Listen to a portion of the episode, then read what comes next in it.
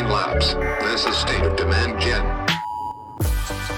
Hey everyone, welcome to the State of Demand Gen podcast where we're going to mash together all the different content types, events, interviews, Demand Gen Live, when I'm a guest on a podcast, LinkedIn content, all here in audio format.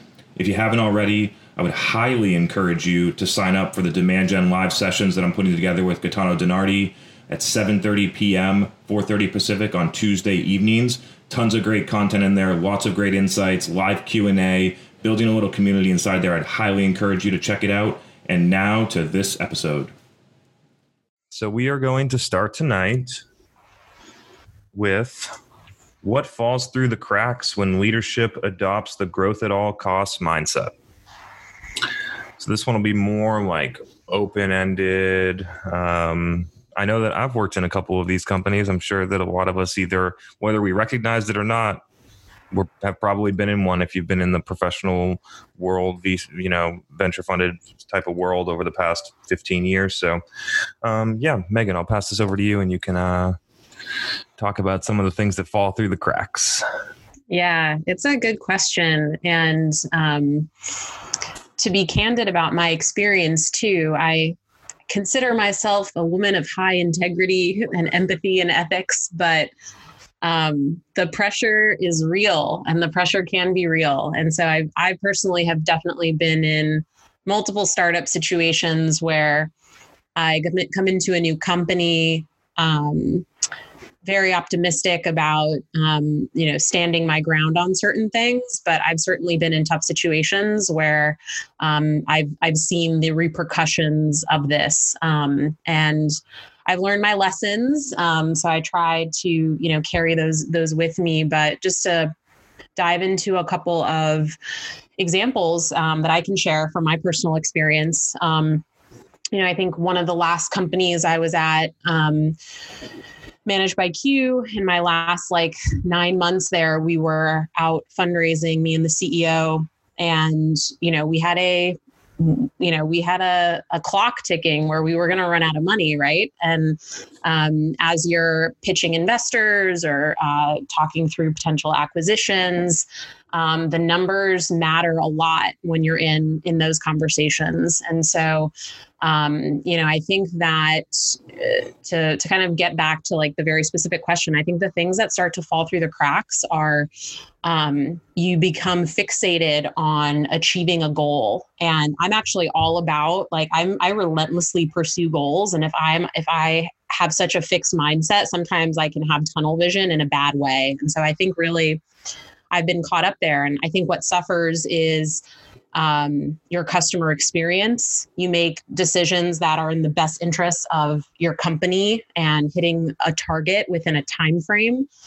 Um, your internal team members, you uh, inadvertently or purposefully create a pressure cooker environment for your sales team, your marketing team, customer success team. Um, that stresses everyone out. It causes them to make decisions that they wouldn't make otherwise if they weren't in such a, a you know pressured situation. Um, and ultimately, even if you know in hindsight we were able to drive short-term results to get us over a finish line but they weren't sustainable um, and once we got through that finish line things started to fall apart and you know in hindsight it definitely wasn't worth it um, I definitely, I'm, you know, I personally remember putting pressure on my team, um, on myself, um, believing that this was the most important thing, that it had to be done for the company to survive. So you can rationalize it in your head. um, but, you know, looking back on that, I, that's not a type of company I want to run. That's not a type of team, you know, I want to build. But I have a lot of empathy for for founders, for CEOs, for uh, heads of sales, heads of marketing, for people that are in that position because you can be the best type of person but if you're in a really tough situation you can you can find yourself maybe making decisions you wouldn't otherwise make and so I think for me, the way what I realized was I needed to make sure that as I chose my next environments, that I was not putting myself in an environment where that would be the case. Um, and that would ensure that I could um, you know continue to live out the things that i believe to be true. But um, yeah i mean i think prince you you said humanity like falls through the cracks. And i think that's a that's a great word to sum it up because it impacts your customers your internal team um, and the short term gains are completely temporary they they always fall apart and so um, you know, and even in this particular instance, we ended up getting acquired by WeWork and it was awesome. And then it wasn't awesome. and so, like, even the acquisition in of itself, they ended up spinning the company back out. It, the whole thing was kind of a crazy, wild ride. Um, and so, you know, I think for me, my my biggest lesson is um, it's a tough situation to be in, and it's best to avoid those types of environments if you don't want to want to mess with it because I do believe even the best people can be sucked in and uh, maybe do things that they wouldn't otherwise do in a different environment. So it'll be really interesting um, to talk about the ways to identify that before you're hired. So we can cover that in a moment. But this one sums up pretty simple to me. It's the first people that feel it are your employees, and you will see that in retention of your sales team is probably the first indicator. Um, and then the people who will feel it next are your customers and um, I don't I don't think there's m- much more detail than that. Like the two things that matter most in your organization, if you're trying to build a big company, are people and are the people that work for you and your customers that you serve. And so, and both of those things um, are often not in alignment when you are focused on hitting a short term financial um, outcome. Cool. So um, we'll kind of deviate from the agenda here because I want to go deeper. How do you identify those things before you start working there? Yeah, I mean, um, you know, one decision point is is the business, um, you know, is it a VC backed unprofitable startup or is it a profitable business that can stand on its own? And so, I think that that's absolutely i mean i i kind of decided after 15 years in vc backed companies like needed a break. um, we'll see for for how long. And so I think that that's um, I think that's signal number one. I think number two is especially people younger in their career are often not as confident asking for financial information in the interview process. And you absolutely have a right to do so, especially if you're taking on any type of leadership position. And so, you know, ask the tough questions around what's your CAC? What's your CAC to LTV ratio? Um, you know, what are the unit economics? What are the margins? Um, really dig into it and actually see is the business healthy? A business can put up big numbers, GMV, and and the actual revenue in your pocket is is tiny um, once you once you take in, into account all of the costs. So, you know, I think you have a choice. Like, am I going sort of the VC backed route or not? Um, look at the financials. Um, and then I think also I always ask about, um, you know, how much of the sales team is hitting their quota. How do you set uh-huh. quotas? How do you set goals? Um, you know, what's the turnover like? Um, similarly, on the marketing team or the customer success team. Um, and uh, yeah, so I think those are like the big things that are fairly black and white because you have those those decision points. And then you want to dig into sort of the culture right? You know ask around about try to uncover the things that people are not going to bring up to you in an interview when you're the candidate um, to really understand like the the hard part about working at the company how leadership responds to situations. Um, so those are the top things that come to mind. What would you add chris I mean, I don't have much to add on this one. Uh, I really don't. I I feel like part of it is just experience and being able to like to feel it, um, and then secondarily, I I love digging deeper into what is the a- average sales uh, quota attainment, how what is the quota um, quota coverage over their OTE would be an interesting one. How many reps do you have? How do, how long do they ramp? Like how long's your sales cycle? I think trying to dig into some of those things might um, might be an indicator. Another one from the marketers listening is one that I love is how is your commercial budget allocated? If you have $10 million in commercial budget between sales success and marketing, how much goes to marketing? And if they say if they say 500k, it's probably not a company you want to go and market with. Um, so some of the some of those type of deeper financial questions will tell you a story about how willing they are to invest in your function.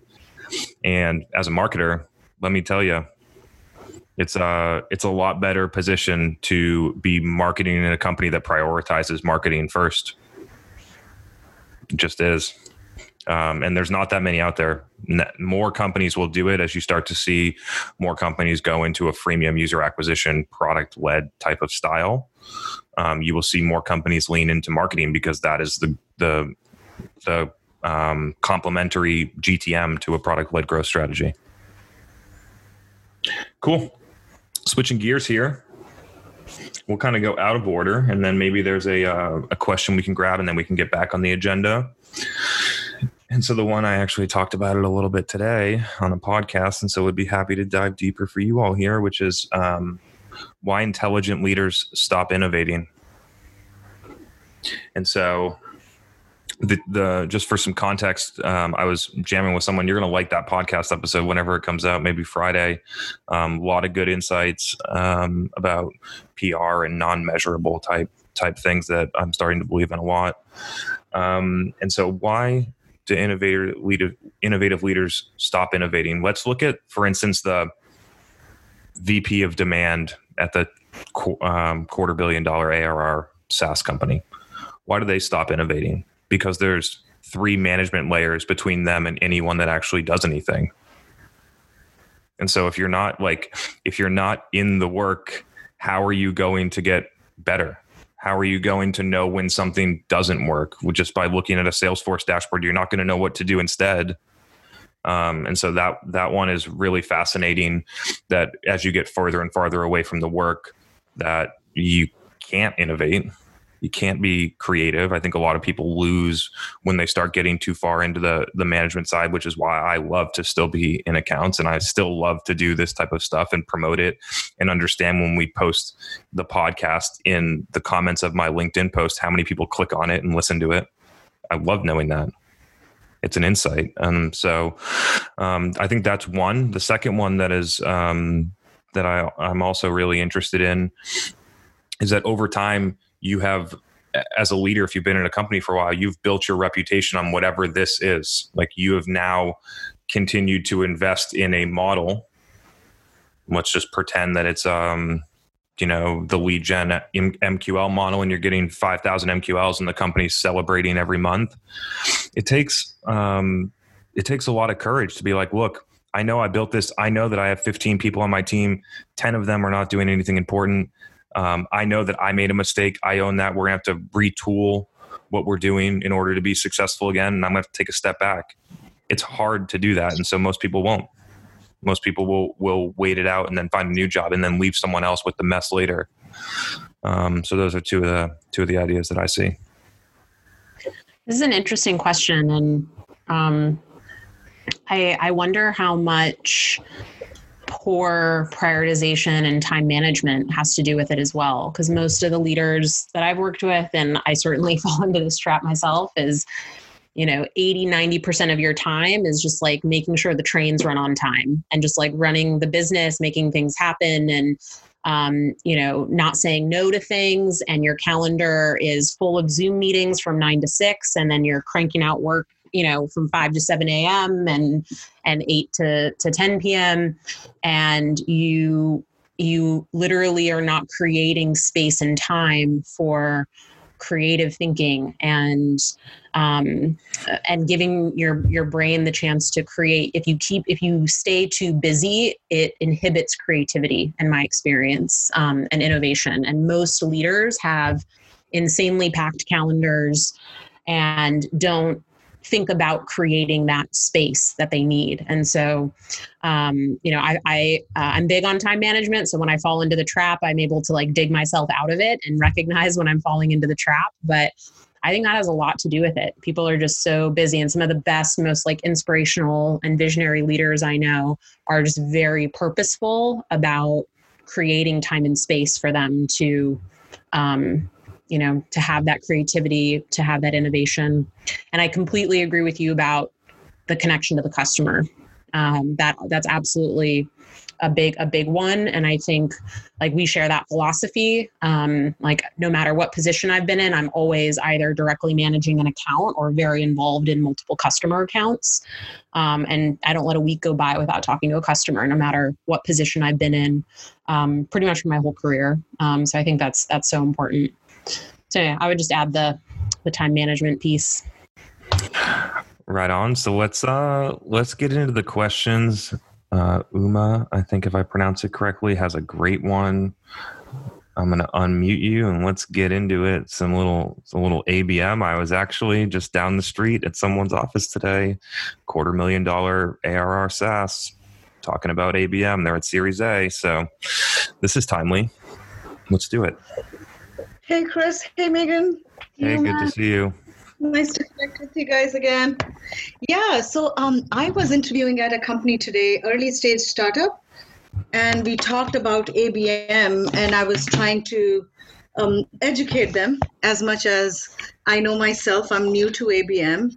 And some of the challenges that they talked about is um, they don't have a big database set up already. So they don't have, they know that they, these are the big target accounts they need to go to. Um, but they don't have a lot of budget also to implement terminus or demand base and or, or enrich and also. How how would we um, go about doing that? Because i feel for a small startup tar- in concept targeting target accounts where you can get the maximum outreach and maximum chances of revenue generation like roi is high in, in a concept manner, it, it sounds really good to do. What mm-hmm. has been your experience? How to do this? How to scale it? Yeah, a couple questions for you. This is why I love being on here, so we can go back and forth. How much does the product cost? Or if you had, if you don't know, if you had to guess, what do you think it costs? I don't know, and uh, it's a medical device company, so I I don't know. Mm-hmm. I, I imagine it's a yeah. I imagine it's relatively high in those in those regulated industries. For everyone yes, listening, it is a, it's an FDA approved product. Um, so it could be high, and it'll be something that the doctors and hospitals and insurance companies and all will use. Mm-hmm. So for everyone listening, there's a couple key uh, decision points that I make about how I'm going to approach this. The first one is how much does the product cost, and the next question is what is the TAM? what is the total addressable market? And so if the product is less than 50k ACV, I'm I might use company firmographics in my LinkedIn targeting, but I'm not putting together a huge ABM strategy. I think that the cutoff, the what Terminus publishes and Sangram publishes 50k, I think it might actually be closer to 100k to go through all the effort to do all of those different things. You all decide, but that somewhere in the 50 to 100k range is the if, if it's lower than that, it might not be even ABM is a good strategy. You might just might as well do good demand gen with company firmographic targeting on top of it. The next one is TAM, which is interesting. So um, maybe there's only 500 accounts that you can sell to. Like for this company, for instance, maybe you can only sell to level one trauma centers. I don't know how many there are in the U.S., but there's probably less than a thousand. And at that and at that point, you have you you pretty much have to go ABM. Um, the the next thing I think so one point on that, their their device is to be used by consumers. So there is a wide range of application um, mm-hmm. that that people can use, and it's not it's it's portable device that you can wear on yourself to monitor your EKG and temperature. So very very relevant in in COVID, mm-hmm. and very portable. Um, so the application target market I see is huge. It, it, it's absolutely. It depends huge. if you're selling to the consumer, you're selling to the the hospital. That's really what it depends on, right? If you're selling to the consumer a portable device, like it's a less than a thousand dollars, I mean, ABM definitely doesn't make sense there. But I don't think that's the case. Or I don't think they would ask that question. Yeah, yeah, no. I think so, it's being sold to hospitals, mm-hmm. insurance, mm-hmm. and they will use their device mm-hmm. um, in their uh, patient management. The next thing that I think about is do you need the tech? Like, I get that you know terminus and Demandbase and those types of companies have built a strong reputation that you need them to run display ads at those target accounts and and be able to push out ads natively on linkedin that you could do anyway. Like i know that they've built that idea in your head. Like the analytics part of it is the part that i would probably find most valuable although i haven't been inside of a lot of those tools very much because i just don't feel like they're necessary. Um and so I would run, I would just run LinkedIn targeted ads if you can't afford the whatever it is, two to five thousand dollars a month for the ABM tool. Um, and I would invest it more in the ads. The second thing to think about is if you can't, if the company can't afford the piece of ABM tech, then they probably aren't ready to do ABM, right? Like that's a small expense relative to the whole program. You actually have to do stuff once you have it.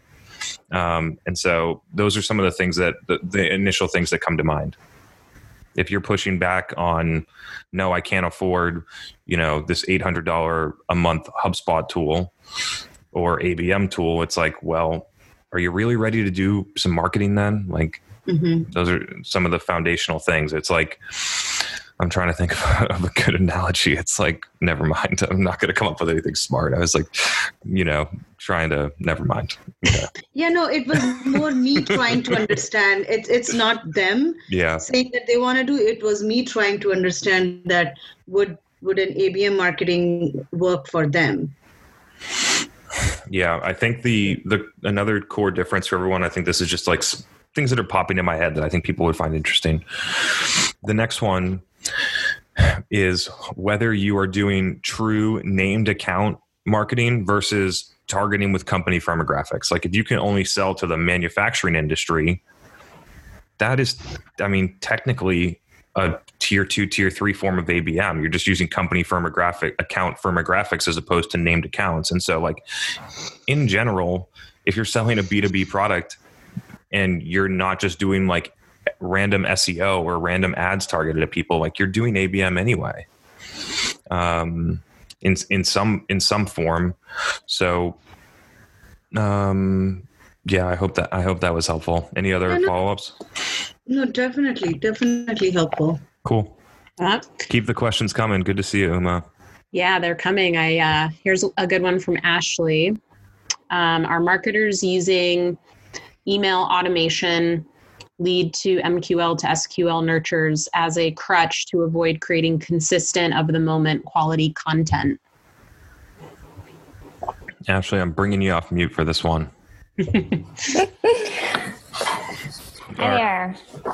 Give me. You caught me between children. Give me one. Nice. give, give me uh, one level deeper here. So, I mean, obviously the questions here, but let's get in like to the juicy stuff. All right. So I switched from a portfolio of like 40 brands. I remember. Uh, yeah. yeah. To, to one of just, you know, seven, 8 mm-hmm. And um, they're all a little stale. We're revitalizing things with some marketing. We have a product that puts out curated newsletters but it's it's one list. We may mm-hmm. build segmentation into that later but we're big fans of using our own tools to show what our tools do.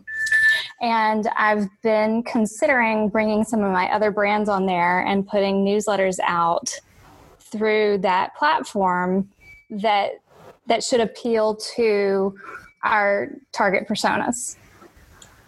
And instead of forking over, like we were on HubSpot where I used to be, and I know what all that beautiful segmentation can do, but I also know that we would spend forever building out these nurtures that like email to would just bottleneck it. Mm-hmm.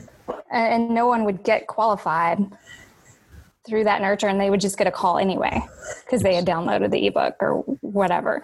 Yeah. So I've, I've been thinking a little bit lately about like, well, could you make the argument that that these tools and these uh, automations that are available like the reason we want to use them is because they're really cool versus that they get the job done in the same way because they make it easy yeah um, and just because it's easy doesn't mean that you should do right. it right and so like ever since and i if you can look at exactly what's happening on, on what I do on LinkedIn versus an email nurture versus what I was doing in 2016 when I was focused a lot more on email than I am today, which is that you should be producing content at a high enough volume and a good enough quality that someone just gets into the stream and you mm-hmm. are using it and you are pumping it out and it should be relevant to all key people. Like nobody wants your first email like, "Hey, welcome to our company."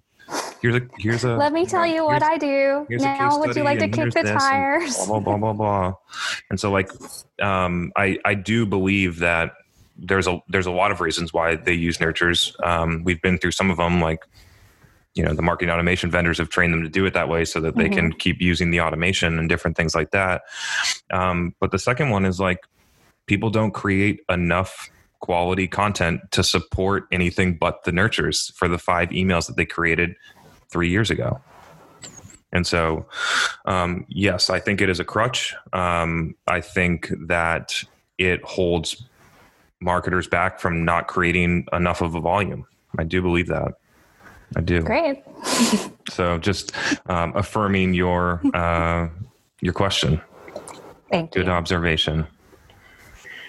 All right. We have, I think we need to bring John on next, one of our loyal listeners. Mm-hmm. Um, you're working on a piece for LinkedIn and you want some thoughts. I think um, we should un- un- unmute you and bring you into the that can help you help you with this one. Yeah, I've so I have worked for a lot of CEOs in B2B and B2C, mostly B2B. Um, and it always the amount of time I spend trying to convince them to spend money on marketing is is sometimes somewhat ridiculous. And I've run sales and I've run marketing, and I tend to prefer to run both, so I can kind of keep the fighting between the two organizations down and the expectations consistent. But I wanted to throw it out to the group and to you guys. You know, what are some of your thoughts? Why do so many? Why are so many CEOs resistant to spend money on marketing? And what creative things have you done to convince them the leverage point that marketing can truly be because you do good marketing and, and your sales get a lot easier and a lot more predictable. Absolutely. I've worked in a lot of these different companies. The reason that they don't invest in marketing, if they do invest in marketing, they force it down your throat to run performance marketing lead gen so that they can measure it like sales because they think about people like salespeople they just think about marketing like sales and it's you know you can do it but it's not really the way to do it. Um, and the reason being is that most executives have been a professional for the past at least 20 years probably more. And so at the beginning of their career where they might have built a company to 50 million and then sold it for 400 million they did it through brute force sales. And the reason that they could do it then is because that's the way buyers discovered and purchased products is that there was no they weren't going on google and saying how do i solve this? and looking in 2001 they were waiting for someone to call them and and show them a new tool or they were showing up at a at a trade show or whatever they were doing. But like the that is the reason why they don't invest in marketing is because they had a very good success early in their career goes back to the beginning of why leaders don't innovate is they had a found a model that worked and they keep repeating it regardless of what how the outcome changes and then you get to you get to 2020 and the effectiveness of that has decreased but they haven't taken the steps and the learnings in order to to see how there's a different way to do it. Um, and Megan, I got a couple more thoughts, but I'll pass it to you, and then we can kind of go back and forth the, the, I guess the maybe the point where you can help here is um, how how would you um, convince convince and I don't really I don't really like the word convince, but I understand why it's being used in this context. how do you shift someone's perspective? um, I um, I feel like this uh, a version of this came up before too because I know Chris I know you've said if they don't believe in marketing find a different CEO to work for. Mm-hmm. um, but I I am a big believer that people can change their minds and shift their perspectives. Um, but it requires that you speak to them in a language that they can understand and I think in in this case, depending on the CEO, especially if they're more sales focused, more metrics driven, um, almost making a business case for it, pointing mm-hmm. to other examples where it's worked, showing them, uh, you know, the impact that um, good marketing has had at another company, um, finding opportunities to maybe get them to buy into a short term experiment or test that you feel confident you can drive some type of result um, to to prove to them that you know and then get their buy-in if i run this experiment and, and do this result you'll then you know let me uh, give me more budget and let me sort of continue to scale this idea. Um, so that's how I would, I think, go about positioning it. Um, and also just having a frank conversation with them to gauge whether they're open-minded enough to even consider it. Because i i will say you know i think to chris's stance on this there are some people that will never change their mind. And so trying to identify if that's the case for you is important. Um, if you do think they're open-minded i would i would go i would go that route. Mhm. um, and it might require a bit of compromise of continuing to do some things that maybe you don't think are the right thing to do but the ceo wants you to do it while you have your small experiments on the side. Um, but results like pointing to real results is i think what changes people's mind. Yeah, and and to be clear, it the reason is not that you'll never change their mind, it's that it's going to inhibit your your progress. You're going to be slowed down by having to explain and convince people in every step of the way. And so if you instead of work spending all that effort and time trying to convince someone, if you took a step back and found someone that believed in it, you could just go and you would learn at such an accelerated pace, which is why I feel that way. Now, in 2016, I did this. Like I worked at a company that you know, if they did spend on marketing, it was going to trade shows and doing these different things. And like I had to beg to run a $500 test on Facebook ads. And 12 months later, I was managing a $1.2 million budget on content and ads and demand. And so, and the, the way that I did that was I ran the $500 experiment. I tracked the, the four demo requests that came in.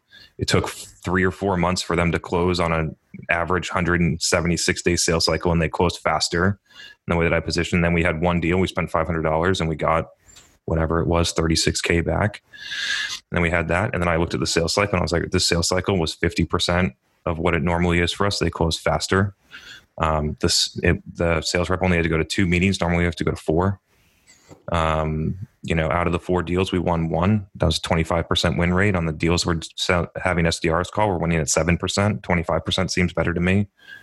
And then just kept building. And then the budget went up a little bit, and then I convinced them that we didn't need to go to 12 trade shows. We could just go to three, and I could take the money that was left over from the nine that were doing nothing, and we could move it into doing more of the programs that were working. And so, um, I'm very grateful that I went through that experience. Would if I if I didn't, I'm not sure that I would be here. However, knowing what I know now, I probably wouldn't do it again because it just it it held me back a lot. But the struggle also taught me a lot that I think a lot of people get value out of now. So, you know, no regrets on no regrets on that one. But it's like, and I said on the on the podcast that I was on today, like if you are in that position, you have to like I, at that time I was com- communicating with such confidence and conviction that my approach was better. That there were times where I was at risk of getting fired for how I was communicating because I felt so passionately about it. And secondarily, once you do that, you're on the hook for the results. And so you can get fired trying to actually get the money to do the experiment. And then if the experiment doesn't work, then you get fired too. Um, and if either of those cases happen, it's great. Like go go find a place to work with that you were going to have to leave anyway because the CEO doesn't believe in marketing. So, um, yeah, I hope that's I hope that story was helpful. It just echoes Megan's like figure out how to to position an experiment where it's set up to succeed in real outcomes, not in leads and shit like that. Because I'll just go, go on another tangent here. Like I have a lot of people come in and ask now, ask if if we will charge our fee not on a not on a on a uh, flat fee, but on a performance on based on performance. And I'm like, okay, what metric do you want to quantify our performance on? And they're like, leads. And I'm like, if you want me to do leads, I can go and get you leads for two bucks and rip you off over three months, and then you're going to fire us. Like, let's align our outcomes to something that matter. And so, um, yeah, set up the experiment to succeed, communicate on metrics that matter, and lastly, if you have a if you have a sizable enough experiment and it works, and then you should compare it to whatever's happening today. And so, sales cycle length, win rate, revenue, pipe, CAC. You can compare whatever you're doing to the 10 SDRs that are cold calling and and make a black and white comparison. Those are some of the ideas. Great question, John. Appreciate you. I know there's so much chatter in the chat. I'm looking for the questions. Ooh, we, got a, we got a good one from we got a good one from Chuck. Chuck, you're in, man. Let me get you in here. Oh, the company page question? Yeah. Yeah. Hey there. Yeah, uh, I was just kind of following up on a, a question uh, um, Abai and I had last week about your uh, LinkedIn organic growth campaign, and mm-hmm. you had said you were focusing on growing your corporate page too, and you had some experiments you were trying. I was curious to see if you had an update on that, how that was going, and if it was going, has it changed your mind any on using the personal profile pages for organic growth for your company's social media organic presence versus building a corporate page? So we'll take a look here. I'll just show you the open the keys to the castle, and I'll walk you through a couple things. Um, the first thing is that this the company page does not replace personal profiles. You need to do them in concert. And so, in the process of building the company page, one, just because I believe and would like to really understand it better than anyone else, is the reason that I'm doing this. Um, at the same time, so we have my profile, and now Megan's posting, and we have a couple other people on our staff. So having a lot of personal profiles going, and then a company page that offers a unique a unique differentiated point of view that's not like just you know we raise this much money and you know here's a Mm-hmm. gated case study or whatever it is. If you actually provide value and you use the platform in the way it's intended to be to be used and how the audience wants to consume content i believe that it can work.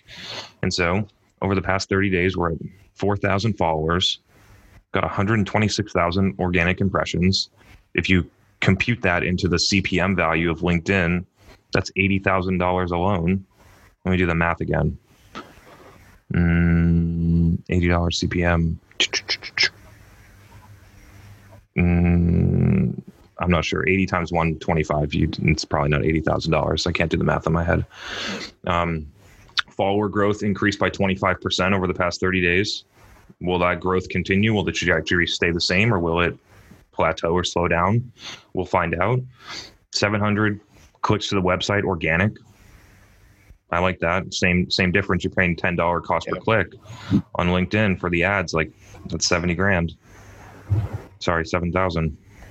Yeah. Can't do the can't do math today, but um, so yeah, those are those are some of the the metrics. But let's get a little bit deeper into to your question. I just wanted to kind of Sure. show that out there because I thought that I thought that it's interesting for people to see. Like if you com- if you compare it against paid impressions and you know that your followers are the right people and you don't have whatever it is eighty thousand dollars to spend on ads, like I think it can work. And what I'm seeing in my personal profile that's particularly interesting for everyone is that the results get exponentially better as you continue to grow.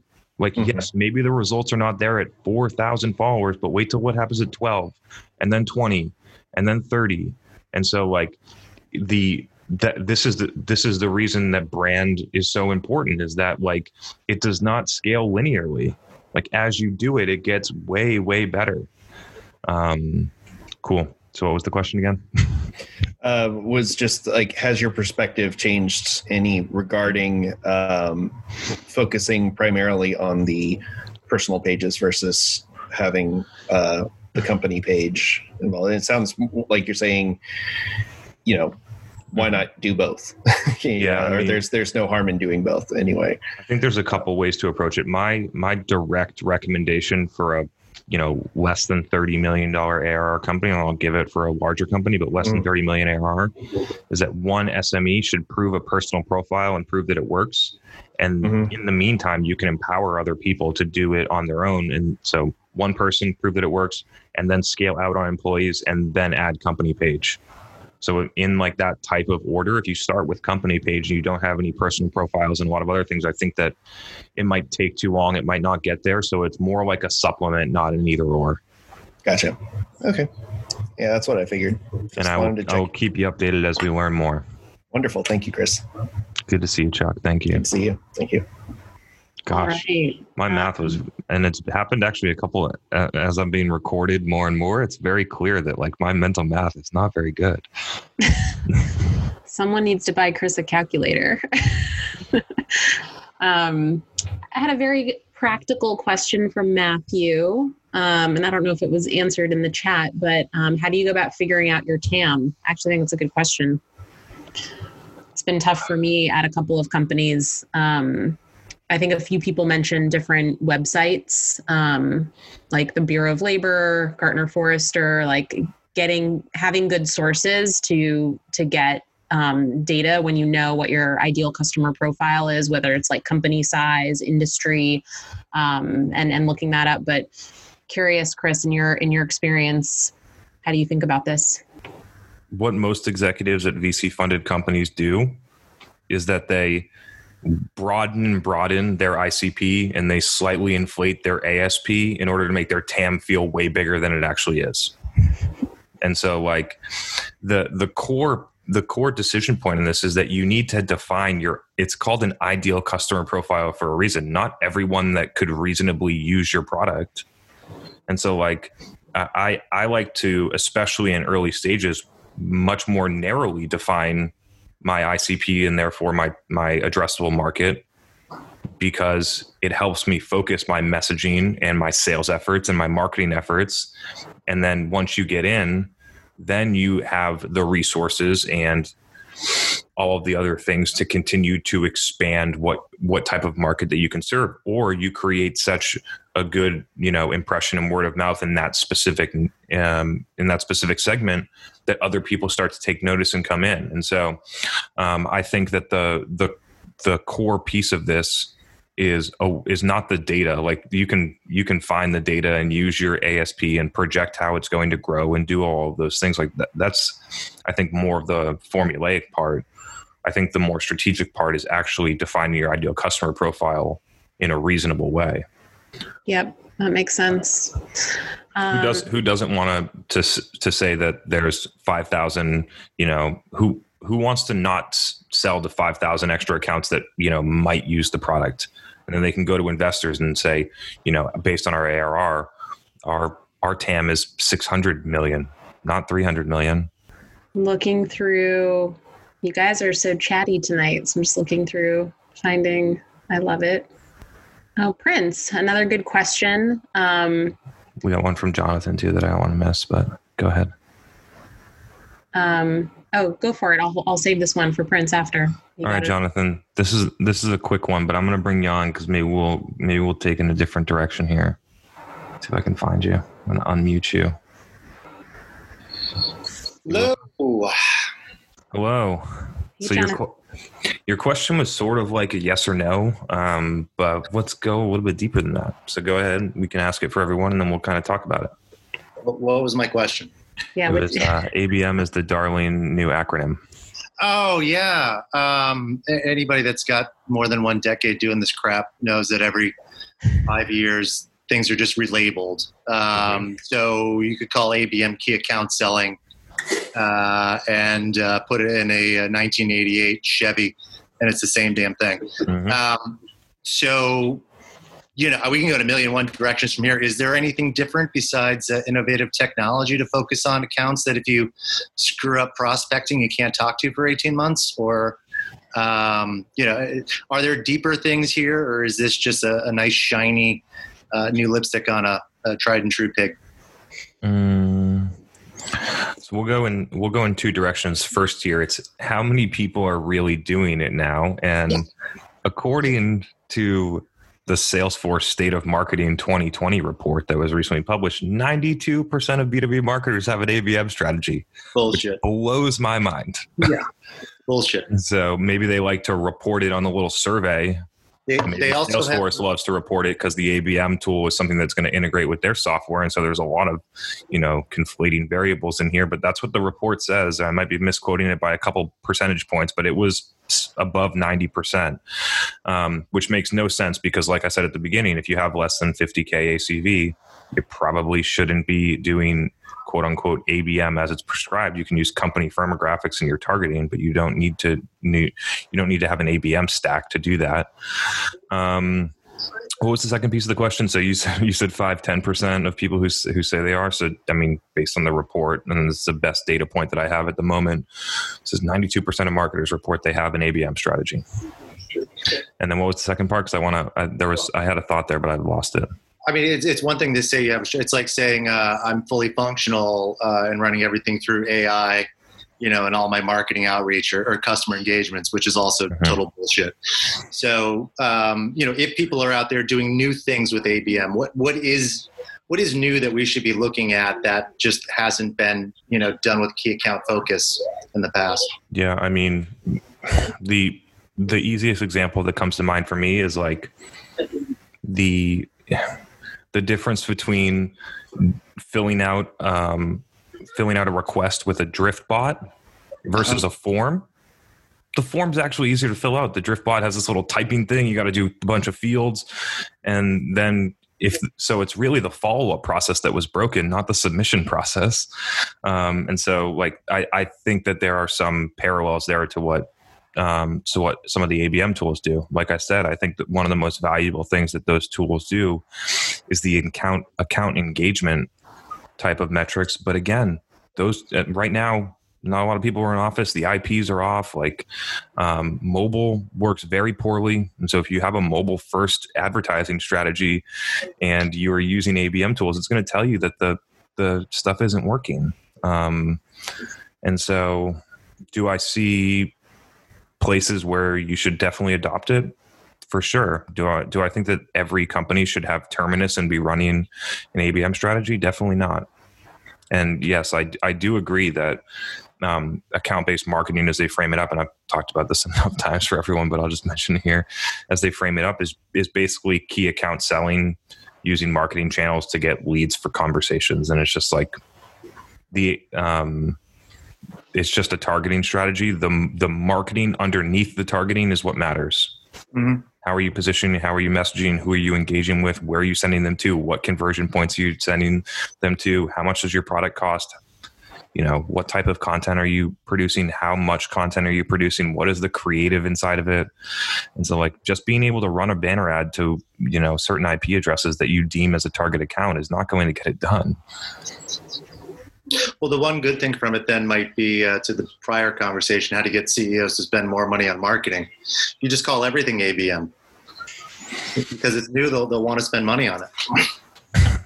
En- enough CEOs have invested in it that 92% of marketers think that it's their strategy. So, I mean. Yeah, and- yeah. And uma uma here and i am seeing so many jobs out there where they're looking for abm strategists somebody who's done it for four years or three years. And it's like all of a sudden it's become this new buzzword that you gotta know if you want to be employable.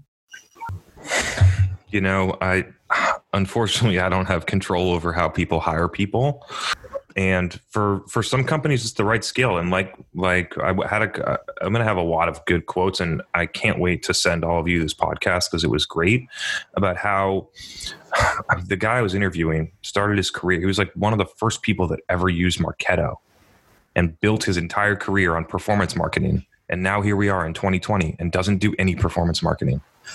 And so that would it's kind of like right now like there's a lot of young it doesn't have to be young there's a lot of marketers right now that could build their career on abm mm-hmm. it's just it's just the truth like when the market wants something like i choose to to do things that are unique and differentiated and i think just ahead of where people are operating um, but it wouldn't take me too long to take a step back, figure out ABM, and then go get a VP of demand at a uh, half a million ARR type of enterprise sale. Like, so I think a lot of people could learn it and could find good opportunities. It's just like the the market wants it. The market's always right. Amen.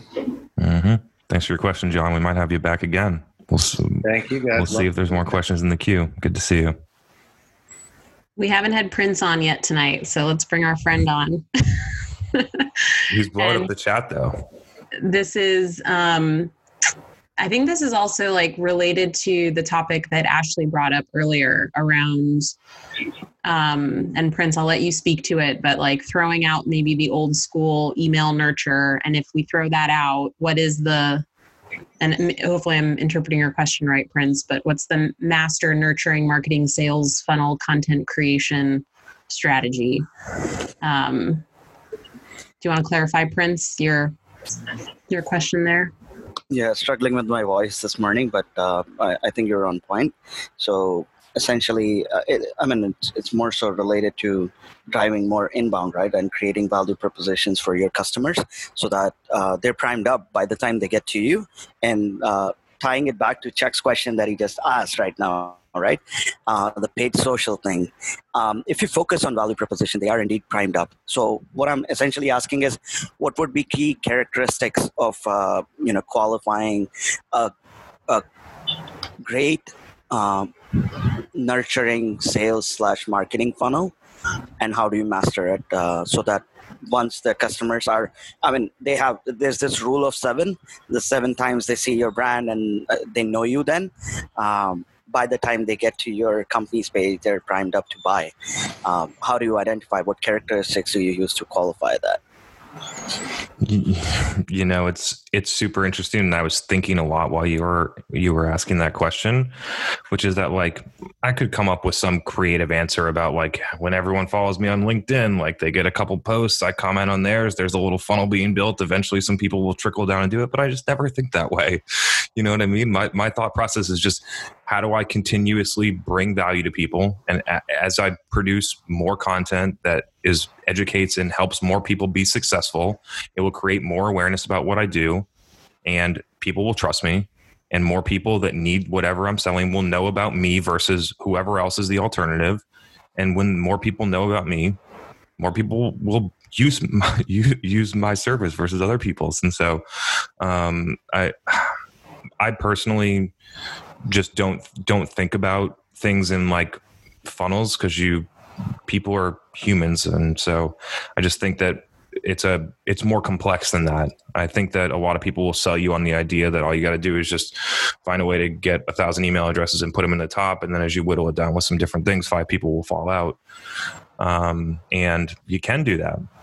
And five people might fall out. And my position is that all of the work to create those five all that work would be better used doing something else and you would get 10 or 20 I think um, you can break down what you're saying though, Chris, into characteristics, right? Totally. So talk me uh, through talk me through it consistency, um, you know, volume, quality, audience focus audience focused, value add, relevant, entertaining, interesting, controversial, right? Like these, like you It- could break down. It's also about choosing the the right delivery channels, right? Like if I was sending the same type of content that I produce on LinkedIn every day through email, I would be nowhere close to where I am right now. Right. And so it's also about choosing the right channel. Like you can do email at a one day frequency, like I post on LinkedIn, and there's no, sh- there's very little shareability in email. There's way little network effect. The discoverability is is awful. And so I don't know why people are so obsessed with using email. It's just like, I think that um, evolving from that perspective and the pushback is like, I don't, on LinkedIn, like, I don't own the data. It's like, well, somebody changes companies, they change their email, and you could get it on Zoom Info for a dollar anyway. And so, um, can email work? Absolutely. Does it work? Yes. Do I do we execute it for clients? Yes. Um, like it's not that I'm it's not that I'm against email, it's that I prioritize it in the order that it deserves, which is like it's my fifth priority, not my number one. Love it. And let me just ask a follow up to validate that because I'm on the same page and um, I, I saw a lot of questions going around, so I just wanted to put that out there. How much, or or have you been able to qualify? I think you have been. Uh, sorry, quantify. Yeah, I think you have been. Uh, how much of your company's followership is increasing based on the content you individually put out? You know, I'm following the same strategy, um, and it is that element of uh, human connection because people connect with human beings rather than automated bots or you know Um, I is is there a number for sure? Um, is it like that meaningful? No. Like if you look at the span of the last twelve months, I've probably gotten. I don't have the data. I, I could pull it up if we really want to go into it, but it's probably somewhere between ten and twenty five million views on LinkedIn in the last 12 months and we had like before we started posting on linkedin we had like 2500 followers right and so like yes there was a ton of visibility through my posts and my profile views and some people went through and followed the company page when we weren't posting a lot but it just wasn't enough to make an impact if that makes sense like you'll get some um, but i wouldn't hang your hat on that being like a way that's going to drive meaningful results no absolutely so we focus on content I, I just pasted a link here for everybody. Uh, it's a B2B value uh, pyramid. Uh, you know, just just as uh, something that would help people. Thanks, Prince. Good to talk to you, man. Really super happy that you find enough value in this to wake up at 5 a.m. and come hang with us. Max Scholl, get on here. Hey, how's it going, Chris? Hey, man, what's up? Uh, so yeah, just a question on intent data. It can just be like a big rabbit hole that you go down to. It's like a new shiny object, kind of like ABM. Um, just curious on if you think it's even worth like pretty hefty price tag that it pulls on. Like, yes, it can signal that people are interested in your product, but if you're actually doing like demand gen content, getting all of that up and running correctly, then you shouldn't even really need that um, per se. It should just come to you purely running the engine right. So I want to get your thoughts on that.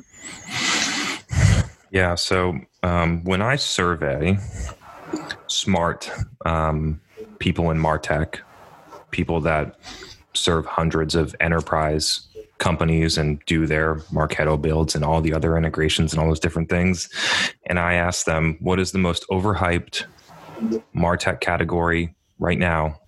The most common answer is intent data. I really, and I've tested a lot of intent data and I think that it's over. If you're using it in a marketing context, I think it is incredibly overhyped. Like true marketing to use it as a targeting criteria to go after someone in ads. Like we have tested G2, Trust Radius, Bombora. There's probably one other one that I can't remember right now. All those different ones, taken that account data, built ABM lists with function targeting on top of it, targeted all those people with our demand programs for months. And the the cold targeted audiences that we go after that use company firmographics and function targeting work better. Um, and so the the place where I see intent data being used well, I feel like, is to activate quote unquote warm outbound. Like I think it's actually a better sales tool. And whether you want to put like that SDR camp into marketing and chalk it up that way, that's fine. But it's like whether whoever they sit underneath in the organization, I, I believe that it's sales. Um, and so that's the place where I think that companies are deploying it the most and probably the most useful way to use that data right now. Yeah, of in the same boat. I think we'll see if we can use it like that great for marketing, but I'm thinking it's going to be better for like outbound and letting the reps use that. So cool. Thank you. Cool. Thanks, Max. Got an interesting one from Nuam. Um, and it's a little lengthy, so I think this is another great one to bring him on if you're up for it. And I hope I pronounced your name correctly. Nuam, you're back. Hello, everyone. Hello, hello. Um, yeah, it was a little bit of a long one. I guess I'm in a position right now where I'm being asked to produce, you know, some marketing collateral, a brochure in particular, um, for our sales team to go in and hunt down uh, the corporate market. Um, it's kind of like an enterprise deal. We're fairly new in the space, um, so we don't have a brand there that's recognizable.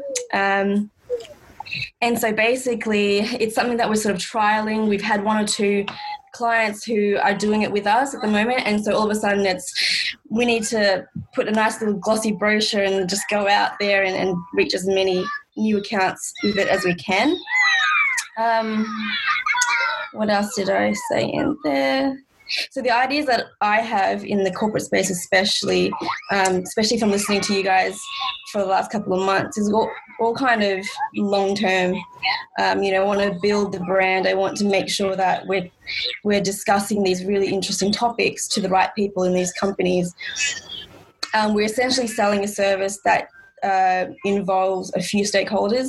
Mm. So you got procurement who manage all the supply chain agreements. Um, and then we've got the TA hiring managers and HR who decide how people come in, who decide how people are sourced into the business.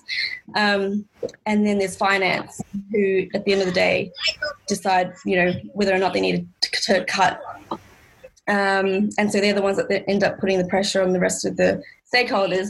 So we're trying to deal with all of that and understand their buying behavior Um, but then, yeah, there's a pressure on marketing to, you know, sort of put, Mhm. put the offer together, put a nice little two pager, and then just allow the salespeople to go after accounts, possibly Okay. just to say, here's what I've got, here's what we've got. We're. Pe- if people on here notice, I moved it to gallery view because I'm going to do a poll, and the poll is. I don't even know how to ask the question, the way to get the answer, but it's like, when's the last time anyone read a brochure like thoughtfully and went through it in person?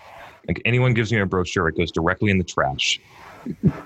Um, like, well, yeah, thumbs up or thumbs down. Last five years, like it's a no. Nobody here. Oh, John. John likes the brochures. He's getting a plus one. Okay, we got one. We got Ashley who kind of likes the brochures too. All right, I stand corrected, but John is way down on the on the brochures. So, um, in my experience, um, about making the brochures, typically it's a reactive response from sales, and the key for for me that I, as I went through this and learned after I made the you know me and my team made the third brochure and then we printed 100 copies and never got used um, is to really try and understand what they're really asking for because they're asking you for a brochure but they need something else they either they need Okay, yeah. so it's like try and try and dig a layer deeper to what is the actual um, the actual problem that they're trying to solve or the actual outcome that they need because the brochure becomes the go-to thing that they think they need. But i think if you ask deeper you figure out something else. Maybe it's a 10 minute interview with an sme addressing the objection. Maybe it's you know a, a two minute walkthrough demo video that they can watch without needing to go into the facility and drop it off right now. There's a million different things. It's our job especially when you're getting these requests one to be able to deeply understand what they really mean and two being able to thoughtfully push back on on the things that you're working on that are driving outcomes and try and defer defer that request. Um, so that's my thought. In a, in big in large organizations, somebody's going to have to make the brochure, right? Um, my feeling is that um, if we go if emails number five on the list, brochures are way down. Brochures are close to the last thing on the list. Yeah. Even pose the question that Chris posed to the group, right? To the people you're working with, and ask them when's the last time you looked at a brochure and made a buying decision um, as a way to as a way to prove your point politely, of course. Um, yes, I will. Um, Chuck has another good question that several people thought was was good. Are there any branding and marketing thought leaders you'd recommend following besides yourself, Chris? Um, are there any branding models you recommend in constructing a brand? I personally enjoy Donald Miller's StoryBrand. I also like Andy Sernovitz, Andrew Davis, Byron Sharp. Curious who you enjoy listening and reading and reading. you know one of the really like and a couple people like i like reading dave gerhardt stuff like i like reading about stuff that are people in agreement but there's a couple things here i talk to a lot of smart people that never post on linkedin and so like that's that's one thing is that like um and I, it's almost like within five minutes i'm like yeah this is they get it. Um so that's one. The second thing is that i've been way more interested recently watching how companies market not how people tell you to market. And so i i go in and i will follow companies that are quote unquote paving the way in in marketing and then I see when they post a gated case study on LinkedIn. I see when they post when they have an Instagram story ad that makes me stop and watch the whole 15 seconds. I click and look at their landing pages and look at how good they are and what they're trying to do and where they put the button and whether or not I would click on it and where I dropped off. And so it's really interesting if you think about uh, going through other companies' marketing as a consumer and then trying to figure out and learn from that. Like I've been I've been doing that since 2016. I take all the things that I like, I throw out all the shit that I don't, and I just start building my own, right? Like you're using other people's someone else paid an agency $100,000 to put that ad together. So I'm going to take the things that are good about it and I'm going to go and do it on my own for a thousand dollars.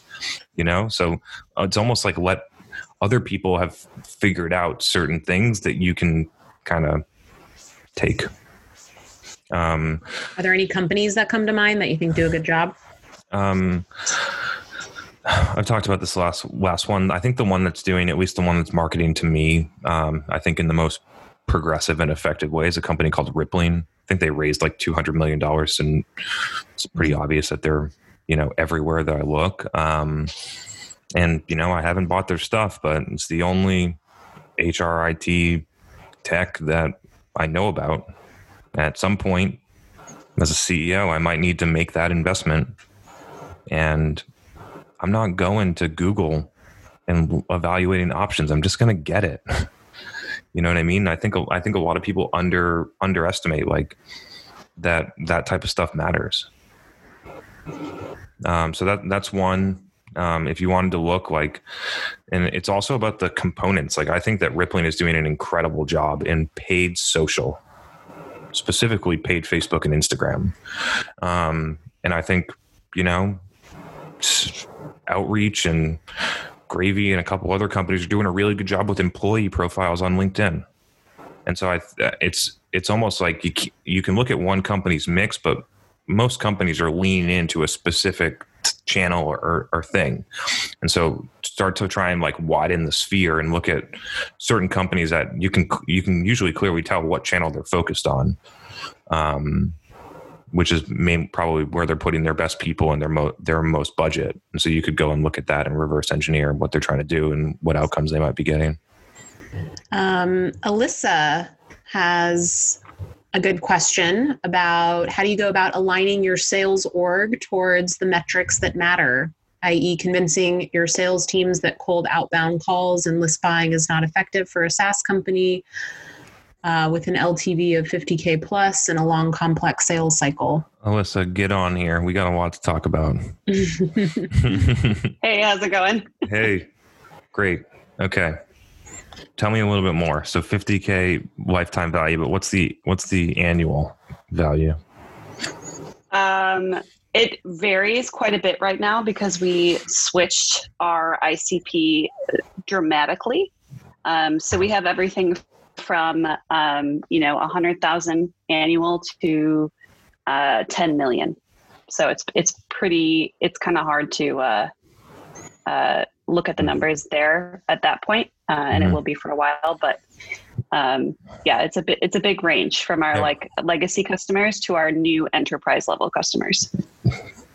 Yeah, but 100k is still a lot on an annual basis, right? Like it's still a pretty totally pretty yeah. big deal size and then it goes all the way up like um, this is not going to, to make this might surprise some people but like at those acvs like you you should be doing outbound like you i mean I, you should be. Um, and at i think almost any range above it's not that you sh- should only lean into marketing but i think the point that i'm trying to make when i communicate some of this stuff is that the investment level between the two functions is so imbalanced. And so it's it's more so the company that spends 95% of their budget on sales to sell to those companies and none in marketing creates a lot of inefficiencies on the sales side. And you're missing out on a lot of opportunity by not covering it. Um, but when you're selling 100k plus deals, you're gonna you're gonna be doing cold outbound. You can go and get the 6sense tool, which I think is a great um, a great tool for to activate quote unquote warm outbound um, based on intent data or other signaling. So I think that would be an interesting point. Um, list buying is to to do nurtures or one to one type of stuff. Like I'm not a big fan of it.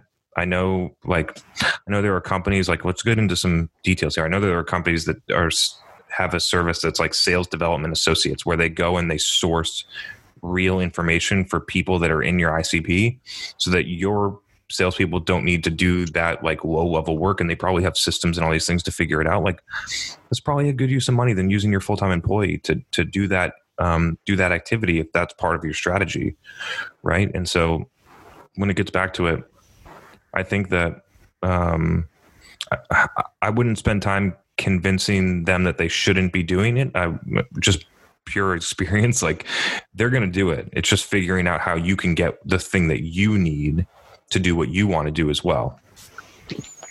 So and I would, yeah, I think I would add here. I think a lot of this also you you bring up the point around aligning the orgs, and I think what can happen in a lot of companies is sales gets a number, um, and they come up with a plan and a strategy to get that number. Marketing gets a budget. They figure out how they're going to use that budget, right? And so um, I remember um, at, at Q when I actually had the opportunity where I was running marketing, sales, and account management um, and it had great marketing leaders given that it's not my my area of functional expertise. Um, i think the best year we had was when we all made our plan together. And we had a very holistic strategy of this is the company goal that we want to hit and here are all of the levers that we have there are things we can do in marketing and sales and success um, there are different things we can do across these different functions, different paths we can take to get to the same goal. As a group, let's all decide what we believe is the right strategy where we can each each team can use their strengths in contribution of that goal, like that are complementary to to one another. Mm-hmm. I think so much of the problems that exist are individual teams just make their own plan and it either doesn't jive with or complement or i've also seen it contradict other team plans. And i think it's that lack of um, i think clarity at the company level having a north star goal to work towards and people not investing in bringing all of those teams together. Um, I don't think there's a one size fits all strategy, but making sure that you have that approach um, to company planning, goal alignment, having a real a real strategy that spans teams is, I think, critical here as well. Yeah, we've done some major work on that. So um, thank you. That's that's all great uh, advice because we one of our biggest challenges right now is sales and marketing alignment. Um, but yeah, I was just curious to get your take on the like cold outbound, like outsourcing to a third party who doesn't know your tech uh, at all, right? Cold outbound sales uh, calls, which mm-hmm. you know kind of seemed a little weird to me when our return on ad spend is like nine to one. Um, you know, where I feel like I could pull some other levers that would maybe be more valuable, but um, we are going to test it. But I just was curious to see, you know, if anyone's had success with that or, you know, what your past experience has been. So thanks. Yeah, I mean, it, it's almost like the same thing if I was looking to run a marketing experiment. Like I would, I would like the space to be able to, to do the experiment. So I think we have to, we can't be talking out of both sides of our mouth. If they want to run this experiment, we should let them. Like I kind of know what it's going to look like, but um, at those at those types of ACV levels, it's a volume game. Um, and if those people are just booking meetings and you project that you're going to win two to four percent of those meetings, like you can you can make the math work. Um, so yeah, I would I would run I would let the experiments run, and then I would just make a black and white comparison. The second thing that you should think about is is you should do you know how much you should be spending? Like you just said nine to one. I'm guessing that's ROAS or on on lifetime mm-hmm. value, not ARR. Um, yeah, ROAS. And so, like, do you know how much more room there is where you could maintain that type of ROI? Um, I mean, right now for 12k, uh, we get 114 grand. So it's uh, mm-hmm. you know, pretty. I don't know. Seems through logical paid, to me. Paid search. Yeah, through paid. Mm-hmm. Paid search and display. Yeah, I mean, I the things we can get into some details here because I spent a lot of time doing. it. I did it this morning. The first thing that I would do is I would figure out what your your most positive ROI keywords are. I would look at your search impression share, and you can calculate how much you should be spending. So I'm going to a, a company, you know, they have 34 conversions for a certain keyword, and they have less than 10% impression share and they're losing 75% due to rank and they're losing 12% due to budget. And so there's a lot of work to be done optimizing that ad. It's not even really there's it's not a budget it's not mostly a budget issue it's a rank issue and so you can go in there and look at the the metric is search impression share and then you can look at how much is lost due to rank how much is lost due to budget what position you are on average you can look at a lot of those different metrics and then figure out how much you should be spending so you can actually project out project out at trying um, minimum 75% impression share and so if you're spending 12 you could you could go and make the case that you would get the exact same um, ROI at a certain uh, budget increase. That's what I would do. That's a very black and white Yeah. conversation. Cool. Yeah, that uh, that validates my my hunch. So Right on. thanks. Cool. Happy to help. Ooh, a fun question from Uma. Key difference in marketing approach towards SaaS versus on-prem product. Uma, get back on here. I'm not sure. We need, we need a little bit more detail here. I mean, Or I SaaS, SaaS versus on-prem is just like All right. um, so here, uh, I am looking for a job, right? So I'm Mhm. talking to all the different companies, and there's this one company that I'm really interested in. They used to be uh, more um, on-prem product, and now they're going SaaS model. And so I have done on-prem and SaaS marketing both, and um, I don't see much of a difference in approach uh, other than wordings and um, maybe um, how you release the product updates in, in terms of software.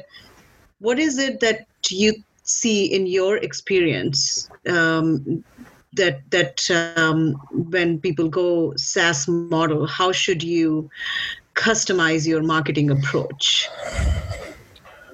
Um, so a, a couple key things that I look at when I'm looking for a, a place that I might want to work: culture and the executives at the top, um, the actual product, the market and that they're in, and whether or not it's growing or not. And so the key point of why I say that is that if they're if they're on prem and they're just moving to SaaS, they are not a digitally native company, and I think long term they're going to struggle right? Like if you're if you're moving from on-prem to SaaS and it's 2020, like you yeah, there's larger there's larger issues in that business long term. I feel like if they, they haven't made the switch over the past two decades, right? And so that that's um one key key kind of insight that I that I heard when you were asking. Um, and then there's a lot of there. I think there's a lot of differences between a SaaS model and an on-prem. On-prem has usually a huge upfront cost of installation and different things like that. The total cost of ownership is high. You need someone in person to do it. Um, the updates are incredibly painful at times to the to the software, and so like um, I think there's a lot of different marketing challenges between the two. SaaS the the actual cost of ownership is spread out more evenly than in an on-prem model. Um, so I think you take quite a different approach. But in general, like without knowing anything else besides what you've told me, um, it wouldn't be a place where I gravitated toward to be an employee. Cool. That's that's that's a good one. To something. Thanks, Uma. Always love your questions. Happy to help. Can't wait till we can come back here one day and we can celebrate when you got your job. Just make sure it's the right one. Okay, right on. There's one I'm from gonna Matt. I'm gonna ping you, Chris. Can't wait. We'll celebrate. um, cool. We got one from one from Matthew here, which I think is interesting. Um, do you think virtual events will be a thing post COVID? Um, Megan, you want to jam on this one for a little bit? You have some ideas on events, and happy to answer it. But I'm sure that we'll kind of be in alignment here on what we're thinking. Yeah. Um, so uh, I definitely think virtual events will still be a thing um, post post COVID. Um, I I do think that as soon as people can gather in in small and large groups, um, they absolutely will. Um, and I think it'll be great to have live events again. Um, uh, but I think that virtual events, um, I mean, they work. Um, I think they have an opportunity to have a broader reach. Um, I think you have an opportunity to have sessions like this that happen on a frequency where in person might not work. I think it's so cool that we have people like on every continent on this call, um, which wouldn't be possible um, you know, if we all had to go to the HubSpot conference in Boston. Um, and so I, yeah, I absolutely think there's there's a place for it. I'm I'm really interested and excited about how we evolve like past like Zoom and something like this, right? Like this is great and this works awesome, but I think that there's absolutely an opportunity to enhance and disrupt what a virtual event is. Um, I haven't actually participated in one, but um, we're we were talking to an event company was saying that that they'd have ten thousand people on a virtual event, which seems like insane to me. Um, but but that's happening in places. Um, so I think the people that will win will have a strategy that combines in person and virtual, and they're they're going to continue to get really creative on um, how to continue to uh, make the event even more interesting, entertaining, engaging. Um, some of my favorite moments on these sessions is when we bring you all into the conversation, right? And so, um, how can you do that in in a scalable way? So, that's overall that's my view. I don't know what you would add, Chris. I think smart companies will move into a hybrid model. I think that's what they should have been doing before this happened as well. And so um, it's interesting to think about how this situation has just pushed people to do things that they should have been doing anyway. Um, and so, yes, I think hybrid is the answer. I think virtual events will still be around because of the pure, just like broader scale that you can hit by doing it and the lower cost and all these different reasons. The thing that the the thing that has changed that have made my events um, not just like the one we're doing here, but even when I was working as a demand marketer in 2016, why I feel like my events have always, I think, just performed better is because my primary objective of the event is content creation, not sales. And so um, I think that the companies that recognize that that reality and put their audience first and make it more interactive, like what we're doing here is one way to do it, but there's plenty of other ways to engage with an audience, polls, things, insights, however you want to do it. Um, I think there's a lot of different ways that, that there could be um, value provided. And so it's put the audience first, content as the primary objective, know how to measure it the right way. I think the companies that look at virtual events that way open up a world of opportunity. You do one solid virtual event per quarter that's one day long and you bring 5,000 people in, you have a bunch of different sessions. You have content for the entire year. You have content, more content that you can publish you have your options about which is the which are the best clips not trying to figure out you know what kind of like meme you can flip flip together for instagram the next week and so um, i do i do think that the hybrid will end up being the approach for mm, progressive companies prince can you drive can you drive sales without any sdrs in house yes the answer is yes all right. go. He left earlier. That's all right. Got, got stuff to do. what do we got? Hmm. We got one. I think we can do. Did you find another one? I haven't, but I've been looking through. Yeah. Got some Matthew comment on hot takes. Oh wow! I'm I'm scrolling down. It's like 99 plus new messages. I'm way behind. All right, uh, let's see. Let's scroll down to the bottom. Oh yeah, Mark asked a new question at the bottom. Chris, why why did you advise to go outbound at 100k ACV earlier? Can we dig deeper into that? Do you have a marker for when companies should scale outbound teams versus not based on ARR ACV? Mark, where you at, brother? Let's get you on here. This will be fun. All right. I'm in. You're in. What's up, man? Good to see you. First first time I've seen you. Good to have you. Yeah, no, I've been I've been following you guys for a while, so I'm, I'm stoked to be on here. I, I was just interested. You you talked a little bit about like at a certain range, it makes sense to go outbound, which makes sense to me too, right? Mm-hmm. Like at a range, it's enterprise clients. Of course, you want to get targeted. Mm-hmm. What I'm wondering is for certain companies in the space that you play in, do you advise like there's just the natural scaling of hey, we're gonna we're gonna hire more BDRs, right? Like we're just gonna do that. Mm-hmm. Actually, have advice for them on a trajectory for that based on ARR or ACV? Like, I, I, was just interested by the fact that you said at that marker it makes sense to have outbound. Like, have you thought mm-hmm. about that in a deeper way, and do you advise people on that? Yeah, I mean, for me, the the bottom end minimum where it makes no sense to have um, the specialized roles between an SDR and an account executive is if you're less than 10k, it literally makes no sense. Um, now, that's if you have really strong like efficiency of those two things factoring in the cost the funnel metrics the sales compensation like and you get to a cac payback period like it's not that strong. And then so for a mid middle performing it's probably 15k um, but then when it comes down to if you're a small company how could you differently allocate those dollars to get a different result?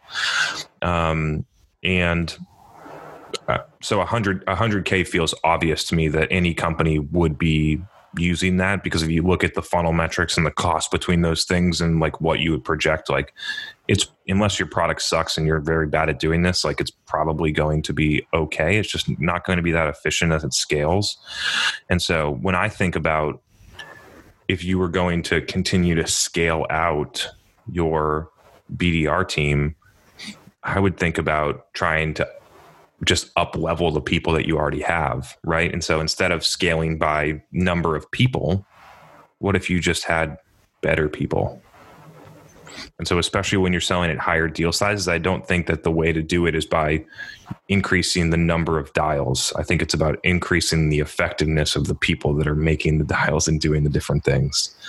Um, so that's just like happy to answer a follow up, but that's just kind of like my my position on it is that um, I think that the companies that, whether it's scaling SDR teams or scaling AE teams, because the model is inefficient and because they want to grow the team so fast, they actually lose out on the highest quality people. And then because they are paying at or below market value and for different reasons, that's why they their retention metrics are less than two years. Yeah. So I would be much more interested in having half as many sales reps that are way more experienced and higher paid and more productive. Um, that's stayed with the company for four years on average instead of two. And so, um, if I if I was you know building out a sales team, I would think about how to how to figure out how to do that so I can put my sales team in a position where they don't need to change jobs after two years. That's the way that I would think about it. I think I'll add to this too. I think another way to to unpack this is think about how how are your buyers buying? Like what is the process that they have to go through in order to become aware of your product, um, assess options, go through a purchasing decision. Um, and that should also inform what the go to market is through marketing and, and sales, right? And like, so when you talk about a massively priced product and an enterprise, like they're not just going to go to a website and buy something, right? Like they will need to speak with someone. There'll be multiple conversations, multiple meetings, this and that. So I think um, just another angle to look at this is based on your ICP and your ACV you know walk through what the buyer has to do and and that should make it pretty clear where you'll want to deploy sales to enable that process and how you can support um, and enhance that through marketing as well so i think that's a that's another mm-hmm. piece of it i would add oh jonathan's got a follow-up mm-hmm. how do you how do you help companies map how prospects find them or how they find prospects or that kind of where I was going for that. So like how do you go about the process of understanding how your buyers buy? Mm-hmm. Is what you're is what you're saying, Jonathan? Uh, sorry, I just realized I could unmute. Um, you got yeah, control. You got it because you went you went at it from the other side of the coin because um, you know, especially with SaaS, you're going to have so many different potential starting points to get across the chasm and land and expand with people now. So you can have a variety of inbounds and outbounds. And, and to Chris's point, sub 10,000, who cares? But hmm. um, are people finding you? Have you, you know, what like what you walk through you know are people able to find you are they searching for it is are you part of a you know that virtual b2b amazon shopping experience or do you have to go out and find them and figuring that out. Yeah, I'm curious from the from the demand gen or the marketing perspective how you work with companies to make them help them figure this out. You know, because they might start in one place, need to go to another. They might need to reblend how they're going about it, but you know, everything's going to need a different way of understanding how your customers are finding you or you're finding them and creating that opportunity moment or SQL. Yeah, this is uh, something that I posted about on a uh, comment actually because I didn't post today on LinkedIn. I missed it, but um, I commented on it and it got a lot of engagement. Um, which is the first thing you need to assess is are there people that are actively looking for what you do? That's the first step, and then that if there is, then search search is the first place to be. First, start with paid, and then figure out organic on high buying intent keywords. And on the off case that that isn't the isn't the case, which I think is where our model uh, we can crush paid search, but where where we make a huge impact is for places that do not have a lot of existing demand. They're selling a disruptive product. People don't know about it. They haven't created the category, blah, blah, blah, blah, blah, all those different reasons. Then you got to focus on how you create awareness and awareness channels, right? So if people are already looking for you, and there's a huge volume and you know that you're not capturing all of that demand and you, you know that there's you know you're not doing great and there's a lot of other places to win then focus on all of the intent channels first.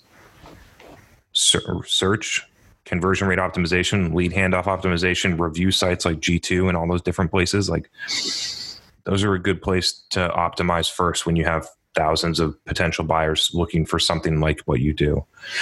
On the flip side, if there's only 10 searches a month for this one keyword, then cover that. And then you got to focus on how do you create demand in awareness channels. So, how do you drive awareness of your product? I like, I mean, you can, we use traditional advertising and it does work very well. But if it's a complex sale, you're going to have to do some education steps. And so, what I would do is I would think, let's, let's pretend your sales cycle is 180 days and it takes you whatever six meetings on average to to close it and figure out what are the key things that someone needs to take away from those six meetings and then start to reverse engineer how you deliver it to them in a different way.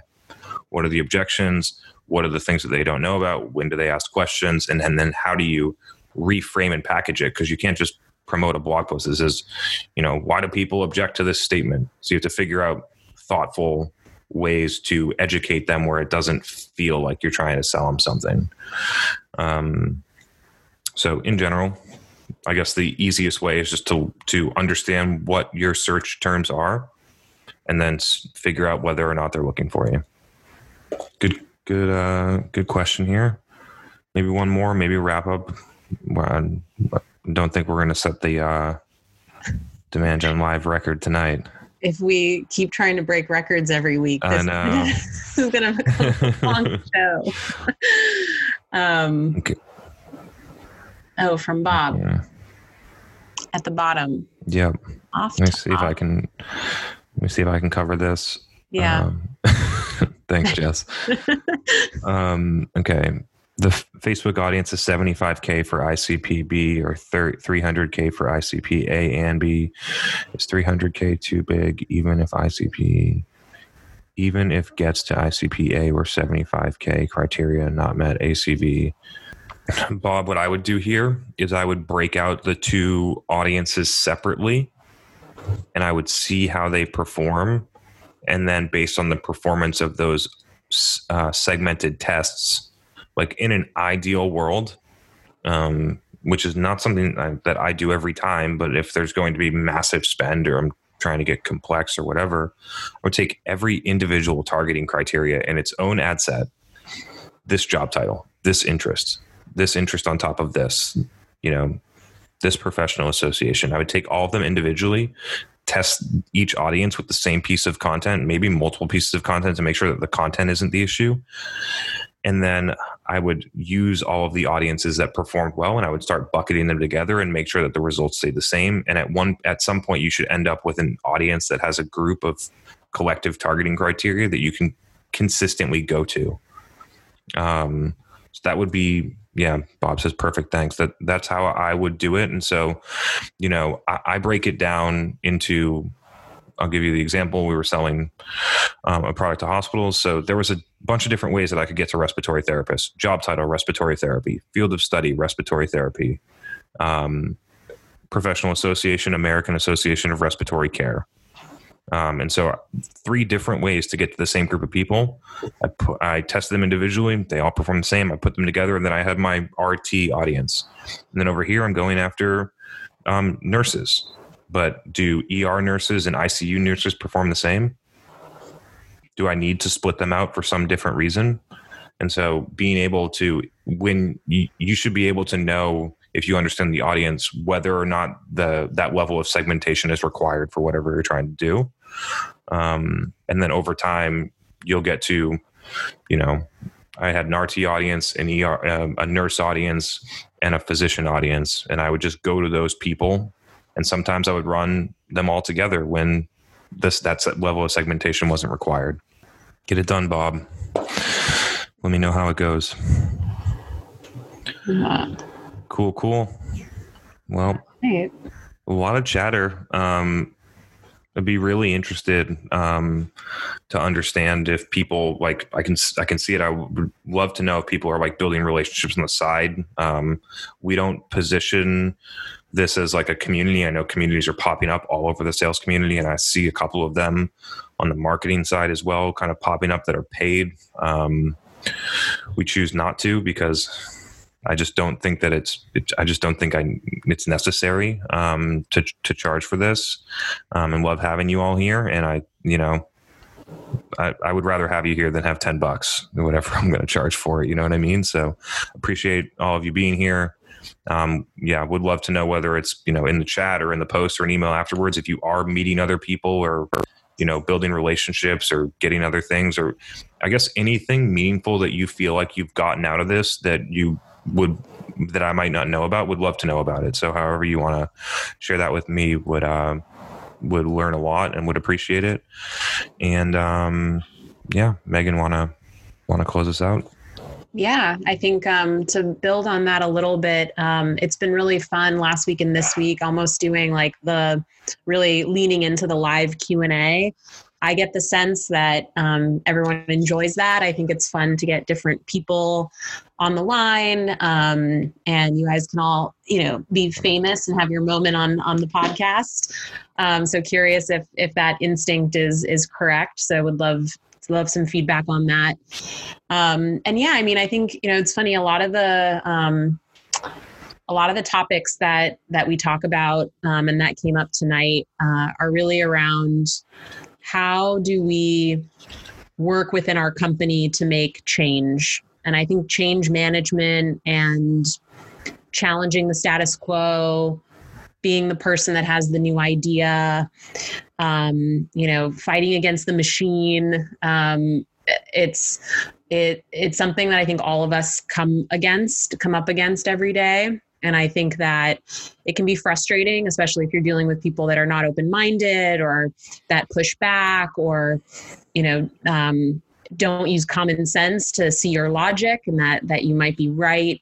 But i think one thing that is really important and what i constantly remind myself of is um, it's always better to to to not give up and to to fight your good fight and to continue to bring things up and you know continue to remind them just because they say no it's not no forever it's no right now. Um, i can't tell you you know how many times i would bring up the same topic because i was just like i know this is the right thing to do and i'm going to keep bringing it up and eventually someone's going to let me try it or do it.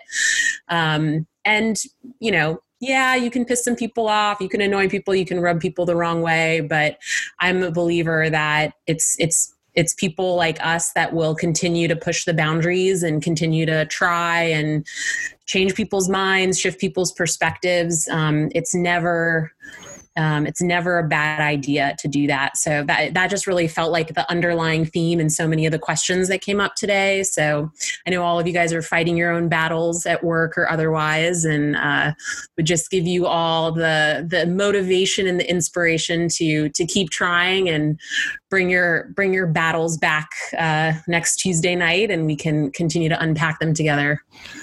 And um, we see, I see a couple requests for um, a Slack channel. And so what we'll do as homework is we'll figure out. Um, I, feel like we should do some type of challenge in order to unlock the Slack channel because it'll actually be quite a bit of work. And so let's make sure that it's worth it. Um, love love helping you. Um, I get like nine million Slack notifications every day, and so um, we'll figure out something to make it fun, and then we will try and figure out a way to make that happen because uh, I've seen it pop up in the chat a million times, and so stay tuned for next week. We'll uh, we'll have some more on the Slack channel. Hope you all have a great rest of your week. Short week for some people that celebrated Labor Day yesterday, and so four day work week.